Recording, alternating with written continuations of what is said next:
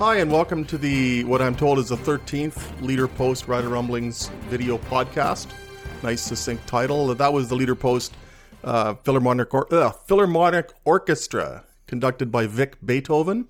We have our we have two special guests this week. Murray McCormick is somewhere south of the border, um, so uh, I don't think I need to introduce either of them. They're both, uh, uh, very well known to readers of the Leader Post and media followers in general.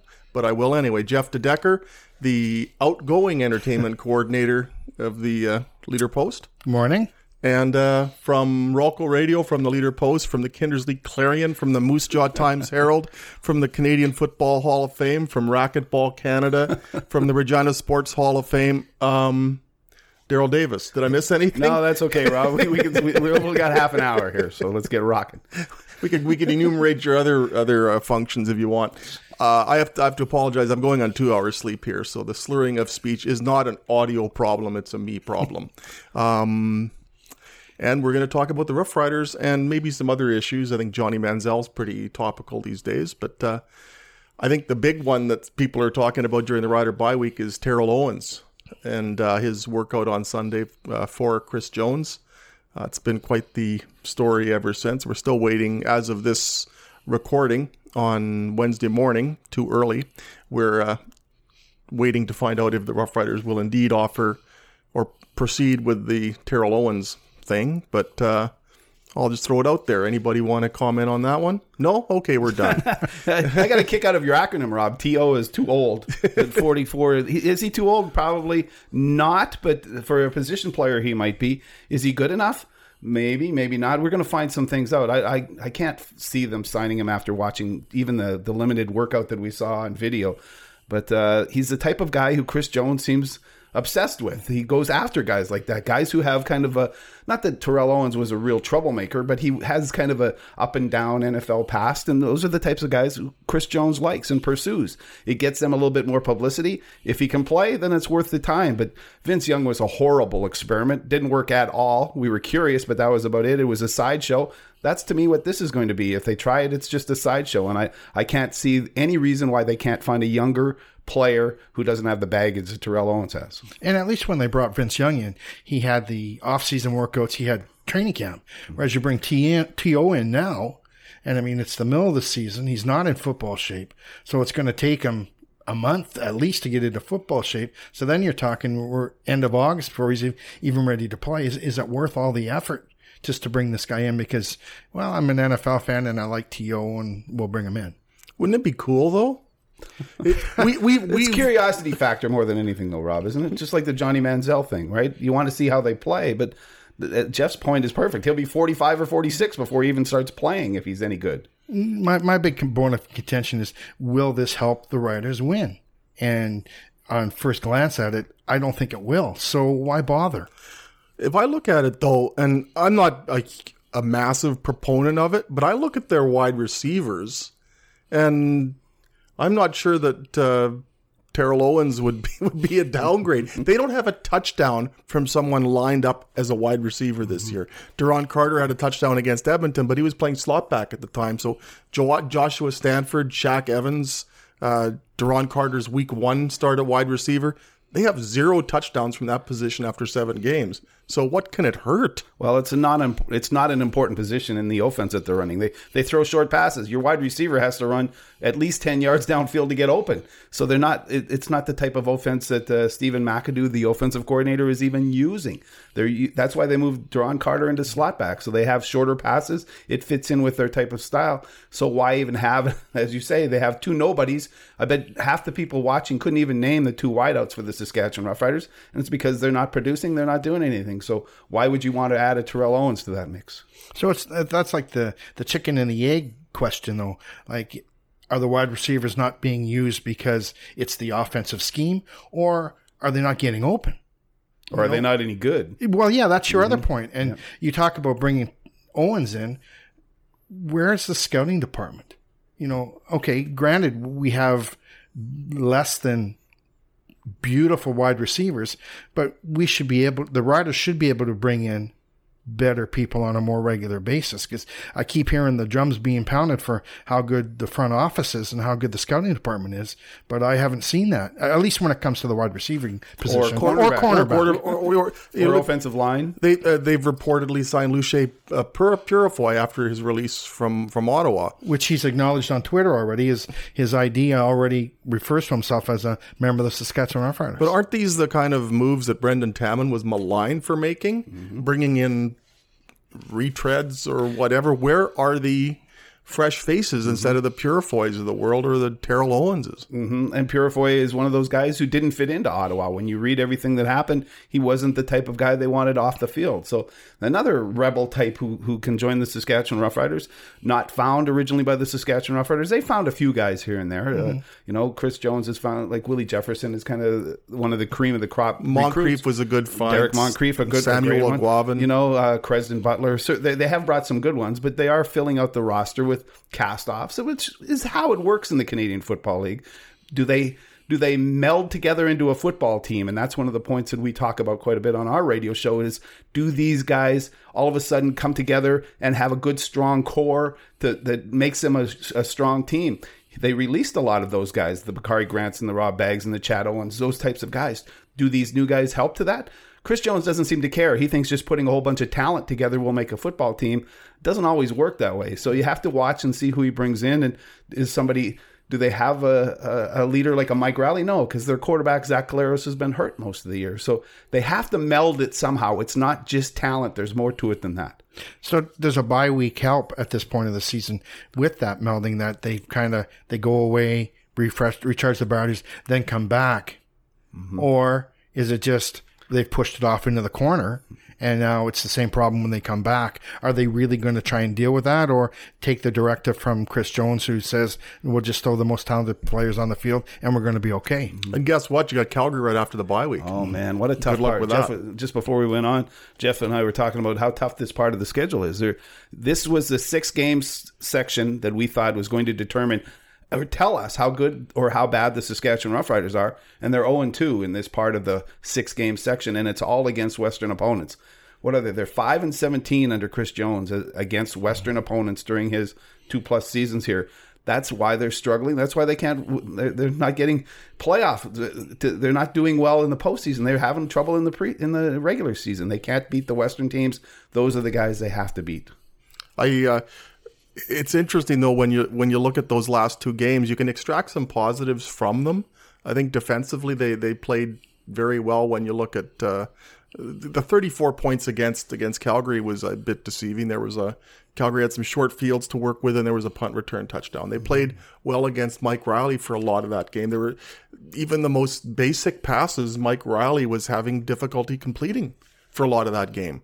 So you can look at that those two games and say, well, there's some things that they can build on. Maybe the offense looked a little better with Zach Collaros at the controls, but when it comes down to it, I think those two games showed that you just can't get away with having a marginal offense. As, as the uh, the game against Edmonton reminded me a bit of the East Final last year when Ricky Ray was being controlled quite well by the Rough Riders, just like Mike Reilly was being controlled quite well uh, last Thursday. But when he had to make put a drive together to win the game, he did it, just like Ricky Ray did in the in the East Final. I don't know if the Rough Riders can put that kind of drive together. just like like the rookie quarterback for the Toronto Argonauts did, McLeod Bethel Thompson, right? So he he put something together. Are they getting game winning performances from their quarterbacks? It doesn't not hmm. from Brandon Bridge, not from Zach Caleros. They haven't put them in that opportunity yet. But those are the games that the good teams win, as you say, that Ricky Ray wins, that Mike Reilly, that Bo Levi Mitchell wins, that Travis Lulay is winning, and all of a sudden Matt Nichols in Winnipeg is capable of winning. There's a surprise over the last couple of years who's come out and become a great quarterback. The Rough Riders don't have a great quarterback at the moment, and that makes them the, uh, quite susceptible to a lot of these teams. And I mean, okay, so they played relatively well against Edmonton. They played relatively well against Calgary. Uh, is the moral victory enough? I mean, and, and it's not. Not you know, at this Chris, stage. Chris Jones has told us time and time again it's all about winning, and that's not happening. So the moral victories are worthless. He he's got to find a way to get these guys over the hump, and I don't see a quick fix coming to the offense just because he is so dead eye focused on the defense. Imagine the defensive coordinator, head coach slash GM, is a defensive guy. Great point. And he steals the best offensive players to the defense. Right. He's got a great defense. It's absolutely a spectacular defense. Pressure with three players. Losing Derek Moncrief hurt a little because he was a great player, but that secondary, as shallow as it is, is still very good. They're solid everywhere across the board on defense. Share some of that strength with the offense. you need to have a complete team if you're going to compete. You look at all the, the strong teams in the league, and sure, Calgary's got a great defense, but their offense isn't too shabby. Edmonton's got a good defense. Again, offense is really good. Even BC at this point with Lulay at the controls, who's made a huge difference there. Again, a good defense, a good offense. So they can compete with any team on any given night. And I'm not convinced that the Riders are in that position, given their troubles on offense, that they can compete with the best on any given day. when you look at the quarterbacks around the division, it, I think the Rough Riders have to play follow the leader a bit.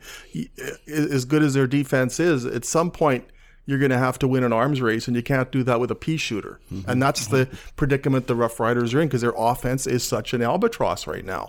And uh, unless unless Zach Collaros and that offense can somehow get moving, unless Stephen McAdoo can can find some ways to really enliven that offense, I think they're destined just to wallow in mediocrity because they just don't have, as you said, Jeff, a, a complete team. And when I look at that offense, though, I think the personnel's okay. The, the the offensive line didn't allow a sack against Edmonton, and it, it stopped leaking like it was earlier in the year. Now they've got Zach Collaros back at quarterback. Um, Marcus Thigpen and Trey Mason, I think they're both pretty good tailbacks. Uh, Duron Carter, Naaman Roosevelt, and Jordan Williams Lambert is getting better every week. You know, the wide receivers are a non-factor, but there's some decent personnel on offense. Is is the system going to inhibit the personnel? Is is the quarterbacking going to inhibit the, uh, the some of the talent that's around the quarterback? They they've got some pieces to play with. They didn't necessarily when Duron Carter was playing cornerback and when Brandon Bridge, Brandon Bridge was the was the quarterback. Now they've got some pieces.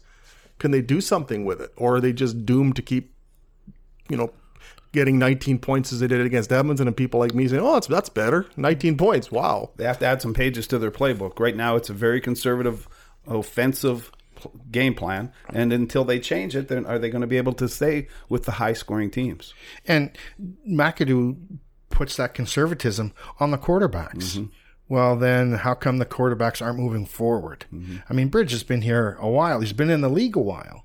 And if he can't match what you want him to do, well, maybe it's time to turn the page. But I'm not convinced that if they took the shackles off of him, that he would be as bad as McAdoo has intimated he would be. Mm-hmm. I mean, the guy's got a gun for an arm, and we're the riders are limiting him to swing passes and five yard outs. Like, let's see what happens when he throws the ball down the field a few times. Because in all reality, the defense doesn't have to worry about a deep pass. They're crunching onto the line of scrimmage. Even if the a couple of long passes aren't complete, it at least puts that seed of of activity into the minds of the defense that, mm, geez, we better at least recognize they're going to throw the ball deep, and that might help you with the with the mid range passes and the shorter ones. Well, it seemed last year when Brandon Bridge came in in relief of Kevin Glenn by and large that he could come in and, and, and freestyle a bit and use his attributes and use his mobility and use his arm. And, and, and he was quite effective doing so.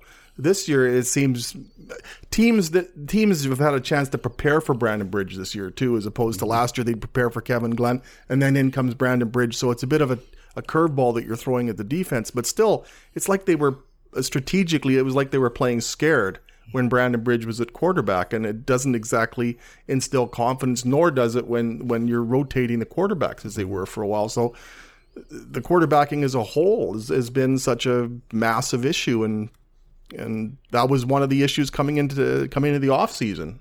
I mean, it really hasn't. They were way better off a year ago with with Kevin Glenn starting and uh, Brandon Bridge relieving than they are now. They were paying a lot less too. yeah. And the bottom line's good. Mm-hmm. And if you're paying Zach Collaros four hundred thirty thousand dollars a year, let him But, let he, him do something. But he was in a battle to be the starter, wasn't he?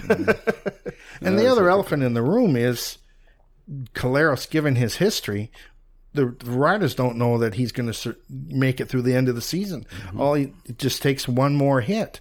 So then again, what are you going to allow your quarterback to do while you're trying to really, really protect him and make sure that he doesn't get another knock that puts him on the sidelines? So again, I guess McAdoo is a little bit handcuffed in that fashion, but do you just throw caution to the wind and he looked really good the last game he played, Collaros, with throwing the ball down the field. Are we going to let him be even more aggressive this time out and take a chance that the O line's going to be able to protect him? I mean, that's a that's a big decision because if he goes down again, then they're really in the deep doo doo. We're talking about the evolution of the offense a little bit.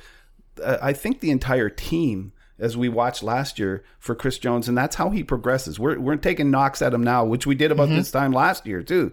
But the team progressed. He put all these pieces together and moved them around and tried them in different spots. And we said, how ridiculous is that? But from that, he got some sort of concept of where these players should be, where they were at their best. And as the season went along, he solidified it a little bit. He his his roster stabilized. The positions they played were far more familiar, and he kept them together a lot more. They got pretty good at the end of the season. They had they, they had a good playoff run, close in the playoffs, but they became the best team they could be by the end of the season. And if that's what he's doing again this year, if it works again and he puts these pieces together, good for him and good for his 85 coaches that he's got on staff and 25 scouts. I'm not sure how many he has, but uh, because of that, the, they got a lot of recommendations. But by working it that way, he, you see a progression, and maybe we're we're just too early in the season to see it falling into place right now. But, but this, sorry, Jeff. but ahead. should that happen every season? Should yeah. that be his MO? Well, you almost have to, though, Jeff. With the salary cap now, you mm-hmm. lose players, right? You lose free agents. Guys retire. You decide that you don't want Bakari Grant, Rob Bagg, and Chad Owens, right? You say they're too expensive. We have to pay our money to Chad, to Zach Collaros. So there is a turnover all the time in the Canadian Football League. So you have to try to find what pieces fit. On defense, he didn't have to do very right. much. He's got, he did bring in Charleston Hughes, a great addition, who still has some life left. Calgary didn't need him because they have a great defensive line left. Charleston Hughes is still a great defensive end. But they also had, uh, Willie Jefferson. They had uh, Eguavoen, the middle linebacker. They had Moncrief at outside linebacker. Butler in the backfield. Gainey in the backfield. Johnson in the backfield. So they're pretty good in a lot of places. And they, Zach Evans was signed. Zach another, Evans another was signed. Good, great right. point. Yeah, and Mikhail Brooks has made a difference. Yes, too. he has. They needed to get some an American in there who can stop the run. They're still very shallow in a lot of places in the defensive backfield. They're very shallow. The offensive line and the national, the Canadian mm-hmm. content, they're shallow. So you try to find the best combination of guys, and it's a good point. Should he do it every year? Well, in the Canadian Football League, when they're supposed to be adhering to a cap they have to, I believe. Part of the problem, too, this is year three of this regime. Mm-hmm. So there's going to be less patience for a sluggish start mm-hmm. than there was last year or the year before. It was almost like a mulligan for them. Yeah. So you want to see a progression out of this team. You want to see that they can compete with the uh, Calgarys and the Edmontons and, the, and even the Winnipegs of the world. And haven't seen that. They've lost their two games against the West Division. They somehow lost to Montreal, and that Montreal game just kind of cast a pall over the entire season. Mm-hmm. Sometimes it feels like they're one and six because they lost to Montreal. Jeez. When you watch the Alouettes play, how did that how happen? Did anybody lose? We could put together a team and go out and be competitive against the Alouettes as long as Rob wasn't quarterback. Yeah. hey, I, I, played slot back at 44. I can, I can, That's true. In touch I football. saw that. Yeah. What, what, did you What did you think of Johnny Manziel segueing so smoothly into Montreal? Well, I'm a Cleveland Browns fan, so I, I my condolences. I, thank you very much. I appreciate that. So I, I followed his his travels, and I agree with lots of the pundits out there who were amazed at the Alouettes tossed tossing to the Wolves with just four games. I mean, you could have thrown Tom Brady out there and given the things that he had to work with. I would have been totally gobsmacked if he had had any sort of success. So, and when he started off so poorly, there was mm-hmm. the train just got out of control. It'll be interesting to see now what he's going to be like this week after a, a week of practice. Um, and he's saying all the right things, which is kind of interesting and is unusual for Johnny. You know, he's talking about you know he took he took ownership of, of the debacle that was and and uh, talks about you know I've got lots of things to learn. The league is humbling me, and I mean if he's really earnest about learning and and becoming that kind of quarterback, my problem with it is I don't think Montreal's the place that he's going to find that success. I mean, I think Mike Sherman is he overestimated underestimated the league, and so he's playing a serious game of catch up, and he doesn't have a general manager in Kavis Reed that can help him. So I, I can't see that that tire uh, fire getting extinguished anytime soon. So it's interesting to see how he's going to how Manziel will progress when he has to deal with all this negativity. I mean, a couple of weeks is one thing, but if he has to go through the remaining 10 weeks of the season, constantly getting pounded every week. Is it Vince Ferragamo part two? Well, There's an old reference uh, Yeah, that but nobody's Vince going to Couldn't do it either. but Vince, his problem was he just couldn't find that 12th guy. Yeah. You know, he still had all his tools and he had a good team around him. I mean, he had great receivers, a good line, great running backs. So he should have succeeded. There was no reason for him to fail. Whereas you look at Johnny Manziel, can, can you name three other starting players on the Montreal offense that are quality players? Yeah, I mean Vince Ferragamo, he had James Scott, Billy White Shoes Johnson, David Overstreet. They had some they had some weapons. This team and they had a coach that knew the Canadian League and, and knew how to play the game. Whereas they got- Manziel has none of that. they got Tyrell Sutton and uh, the player uh, the receiver once known as Ernest Jackson. Uh, it's it, it's it there really Darius isn't a lot there really isn't a lot left in that Montreal team. Uh, how do you how do you make that work? I don't know. That franchise is almost it's it's just it's on a bad course because it used to be one of the best. And once Robert Wetenhall, the the owner, moved aside and his son Andrew took over, and has been obviously bamboozled by the friendliness of Kavis Reed. We know Kavis to be a very friendly guy, and he can convince you of a lot of things, but. What's he ever done to prove that he can be a general manager? And he's proving over and over again that he's incapable of doing that job. And that's what's put Montreal in such a mess that you pointed out, Jeff. There's nobody there for Johnny Manziel to rely on. It was such a desperation move for them to get some notoriety and to get a quarterback who might be able to turn into something. But the the, the situation that they threw him into, no way anybody could succeed there. Well, Darrell, you've you've been a landmark contributor to the podcast. You're the first one to use bamboozled. Uh, Jeff, you use gobsmacked, so you're also on the board. Um, I'm We need a bingo board. so Yeah, we- impressed by this. Exactly. I'm gonna have to come up with some more forty-eight dollar words for next Murray week. will walk in and say, "What do these words mean?" Gobsmacked. What is that? Bamboozle. Uh, Jeff, Darrell, thank you so much for uh, No commercial breaks. no commercial breaks. We are done, and and uh, you will be uncompensated and unceremoniously escorted out the door. Oh, my my key pass didn't work when I tried to get back into the leader post building. It's only ten years old. I think. Mine didn't either. Well, see, any mi- consolation. mine worked today, but give it three days and it probably won't. Yes, we should uh, pay our respects to Jeff uh, after 29 years at the Leader Post. Uh, he's uh, leaving us at the end of the week. And Moving so on, my man. Good career, It's Jeff. Way to go. absolutely Thank you. wonderful to work with you, and uh, look forward to keeping in touch. And I hope your golf uh, game gets down to 120 by the time Yeah, the summer's that's over. right. 120, I'll be happy with. Welcome to the Superannuate Club. Yeah, the super. Uh, I'm still here. I love being the youngest member of a trio. That doesn't happen very often, and it certainly won't happen after this week. So, Darrell, Jeff, uh, I'm Rob Vanstone. Thanks, for being with us, and we'll do it next week for number 14. And we're going to have you back, Jeff. Thank you. I appreciate that. Take care and thank you.